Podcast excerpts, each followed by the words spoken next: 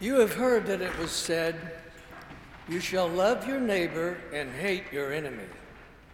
But I say to you, love your enemy and pray for those who persecute you, so that you may be children of your Father in heaven. For he makes the sun rise on the evil and on the good, and sends rain on the righteous and on the unrighteous. For if you love those who love you, what reward do you have? Do not even the tax collectors do the same?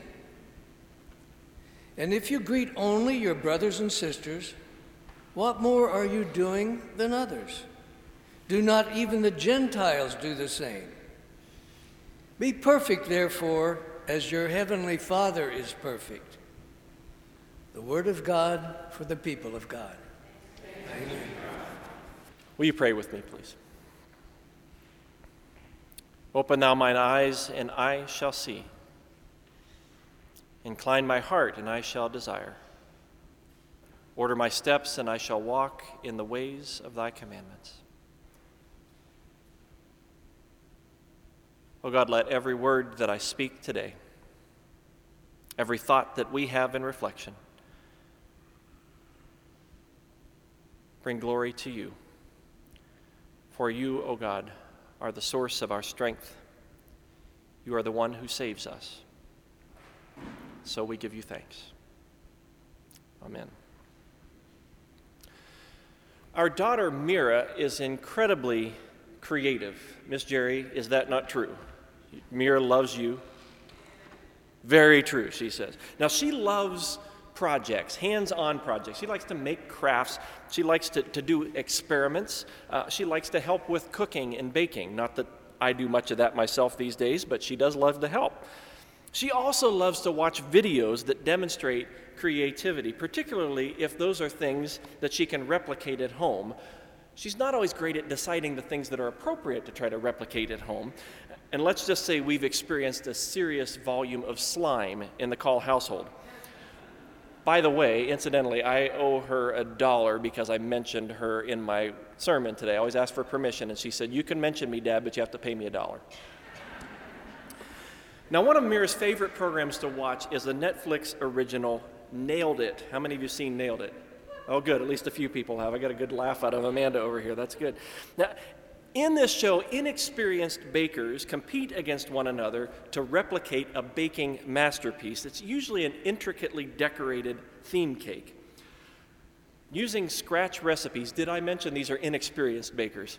Using scratch recipes, fondant, and ample amounts of buttercream frosting, contestants attempt to create such elaborate designs as a three dimensional mountainscape, a self portrait, or a Disney character. If you've not seen the show, you should check that out. At least Google it to see the images.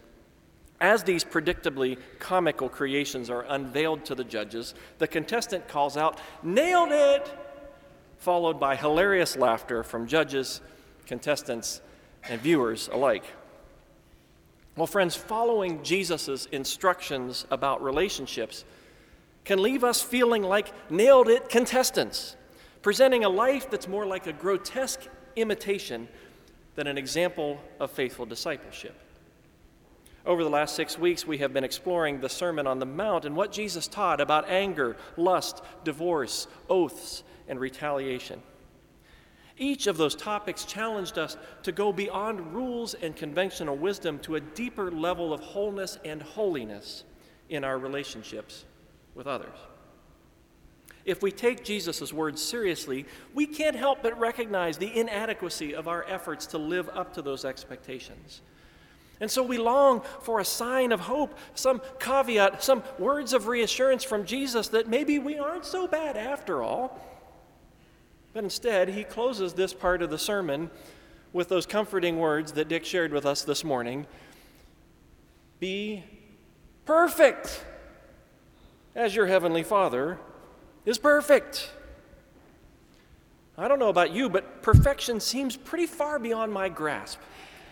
I'm more inclined to aim for fair or good or, or at least not terrible. And as if the target of perfection weren't enough, Jesus hits us with one more seeming impossibility love your enemies. Love my enemies? Maybe you haven't been paying attention, Jesus, but this is no time for softies. It's an election year for crying out loud. We're filled with campaign speeches filled with untruths. Mudslinging ads are all around us. Twitter wars raging. Have you read the things some of those people say? Why, they're going to ruin our country and ruin our entire society. You want me to love them? What about the people trying to move our church in the wrong direction? How are they supposed to know how distorted their view of Christian faith is if I don't set them straight? Anybody else with me on that one? And since it's nearly baseball season, don't even get me started about the Houston Astros. Friends, I think we need to assume that Jesus meant what he said, impossible though it may seem. But first, we need to be clear about what he said. So let's start by thinking about enemies for a moment. Now, there's a difference between opponents and enemies. Opponents or adversaries can actually be very beneficial because they challenge us and refine who we are, what we do, or the ways that we think about the world. An opponent in sports is necessary for competition and to improve skill. Think of Magic Johnson and Larry Bird, Chris Evert and Martina Navratilova, Muhammad Ali and Joe Frazier. The greatest athletes were great largely because of those who challenged and pushed them. Now, the same principle holds true in debate. Our thinking and our logic are sharper when we hone those skills with worthy adversaries, and I'm not talking about Twitter here. Can't have a meaningful debate in 240 characters. Some of history's greatest leaders needed the prodding of an adversary for their ideas to take shape. Take, for instance, the example of John Adams and Thomas Jefferson.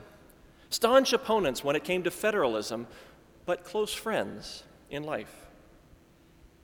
Winston Churchill could not have led Great Britain through the Second World War had it not been for the crucible of personal political opponents and the failures of his first premiership.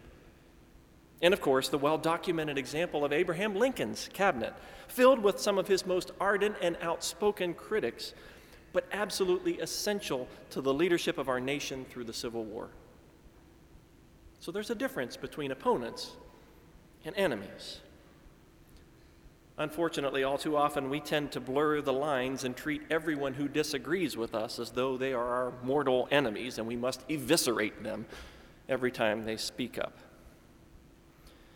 Now, I grew up during the Cold War. When I first learned the commandment to love my enemies, I pictured Mikhail Gorbachev or maybe Ayatollah Khomeini. I feared their actions, the potential of what they might do, but I don't think I hated them. Or sometimes on a Saturday afternoon, I would watch some old war movie and, and, I'd wonder what, what I would do if faced with the prospect of an advancing enemy. Would I be able to shoot them? What was I, what was I supposed to do? Go out and hug them? I don't know. What, what I, I kind of decided that fighting for survival or a military objective didn't require hatred. Somehow, loving my enemy didn't seem so hard when it wasn't somebody I knew, when the enemy was a person halfway around the world. I do wonder how much that principle still applies in my adulthood. Did I hate Osama bin Laden or Mahmoud Ahmadinejad? I certainly hated trying to say the name Mahmoud Ahmadinejad.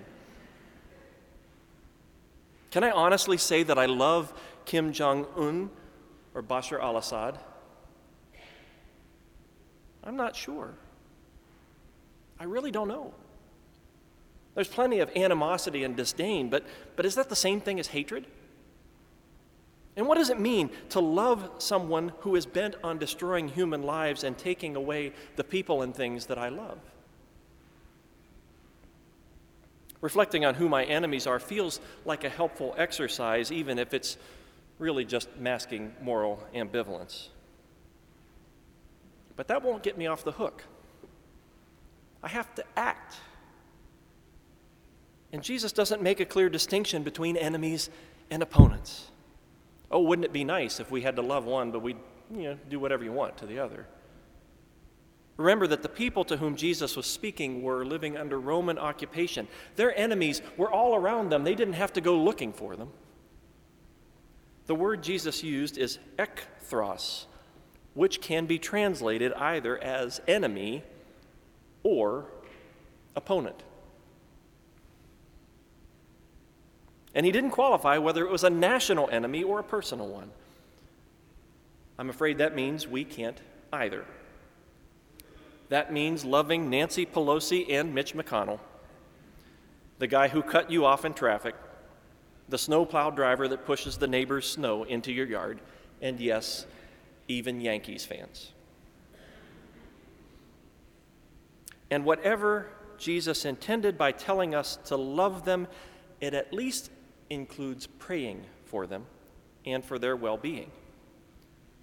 I know that because he said so. And I'm pretty sure it means treating people we don't like the same way as we treat the people we like, because he said that too.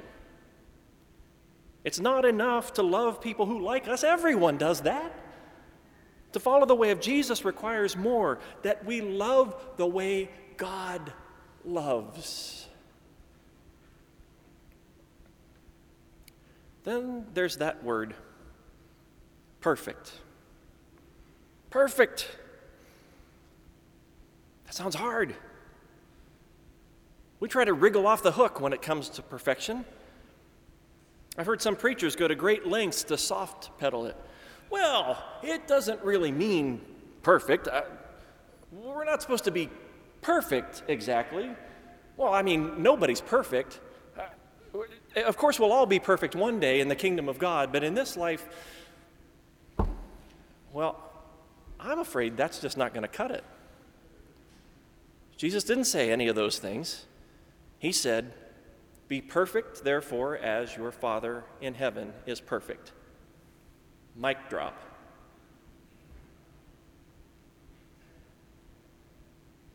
Now, the bar is high, but I think we have to assume that he meant it. So, what, what does it mean? What does it mean to be perfect in the context Jesus was speaking of? So the word Jesus used was teleoi, Greek word teleoi. You might recognize that if you studied philosophy or ethics as the same word that, that, comes, that, that is used as telos, which means the end, or teleological uh, thinking, which is concerned with the ending of things. So the word perfect, the word teleoi, means perfect in the sense of what happens when something reaches its intended end. So think of it this way this is maybe a little simpler. Think of perfecting a piece of artwork or a musical composition. Or if you're a scientist, think of perfecting a system or a method. Another way to think of it is to be complete, to reach its intended end. In the context of the Sermon on the Mount, to be perfect is to be complete in our relationships, to be whole and holy in the way that we relate to one another. We don't respond in anger because anger and hostility are about power and control over others. We don't lust because lust is born out of a desire to possess another person, to treat them as an object for our pleasure. We don't discard people when relationships change, especially if doing so leaves them vulnerable and without resources. We don't need oaths because the followers of Jesus are people of integrity who speak the truth and do what we say we will. We don't retaliate, but we respond with nonviolent resistance that treats everyone as equals. And that means we don't hate our enemies. We love them and pray for them because we are God's children and we follow God's example of being impartial, regardless of how other people treat us. We should respond, not react. Oh, but there's a great deal of reactivity in our society right now. From politics to church life to the workplace to daily interactions. And too often that reactivity spills over into relationships with the people we love and value the most. Something happens that makes us angry, and, and so we react with a scathing critique in a, in a conversation, or maybe we post it on social media. Someone else sees that or hears that and they're offended. So they react with, with an equally scathing critique, and maybe they add to it a personal insult on top of it just to hammer the point home. So we react again, or maybe someone else sees that or hears it and comes to our defense, and pretty soon we're just reacting to each other all over the place, and the cycle just continues and continues and continues until someone breaks the cycle, or more likely, we simply lose interest and wait for the next thing that sparks our outrage. If we want to be perfect, as Jesus taught, to be complete in our relationships with one another, we must shed that reactivity and treat others with mutuality and respect. We need to follow the example of a God who doesn't hold grudges, but who makes the rain to fall on both the just and the unjust. And this helps me, friends, to remember to remember that I need that mercy as much as anyone else.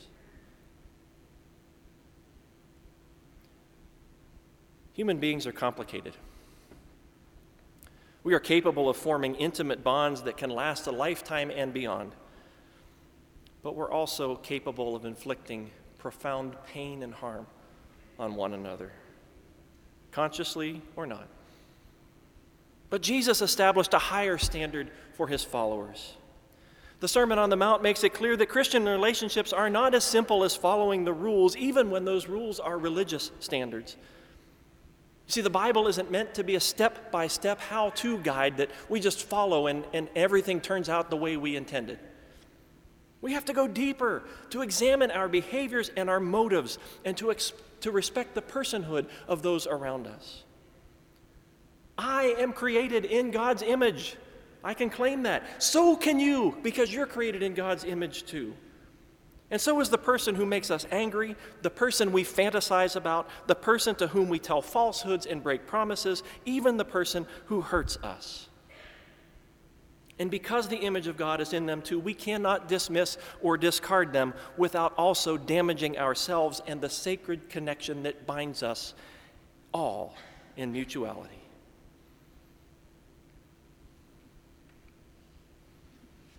Be perfect, therefore, as your heavenly Father is perfect. Can we really do that? Is it even possible for us? Well, on our own, no, it isn't.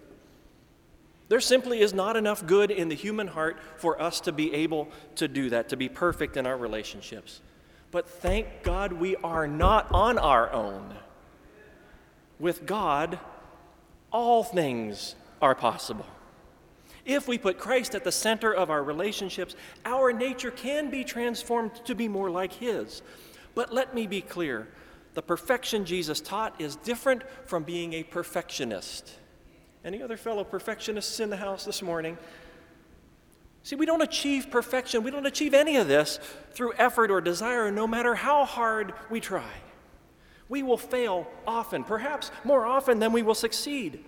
But thank God for grace that transforms our feeble efforts, making it possible for us to do better and to continue on the process toward perfection because it is a process, not an arrival. If God cuts us some slack, and thanks be to God, God does cut us some slack. Amen? If God cuts us some slack, then we ought to cut ourselves a little slack as well. Grace is God's gift to us. It's a gift we must accept and then live. We honor God's grace by demonstrating grace, not just to others, but to ourselves as well. Relationships are two way streets. We are not in control, nor should we be. We cannot dictate everything that happens in relationships, but we can influence the shape our relationships take. That begins by recognizing our limitations, our frailness, our humanity, and then tapping into the source of true strength, the grace of God in Christ Jesus. Well, friends, anger, lust, brokenness, untruth, resentment, and hate are never far from us. But with God, neither are peace, wholeness, restoration, honesty, reconciliation, and love. Trust in the one who saves us from sin, the one who saves us from ourselves to make us whole and holy in our relationships. May it be so. Amen.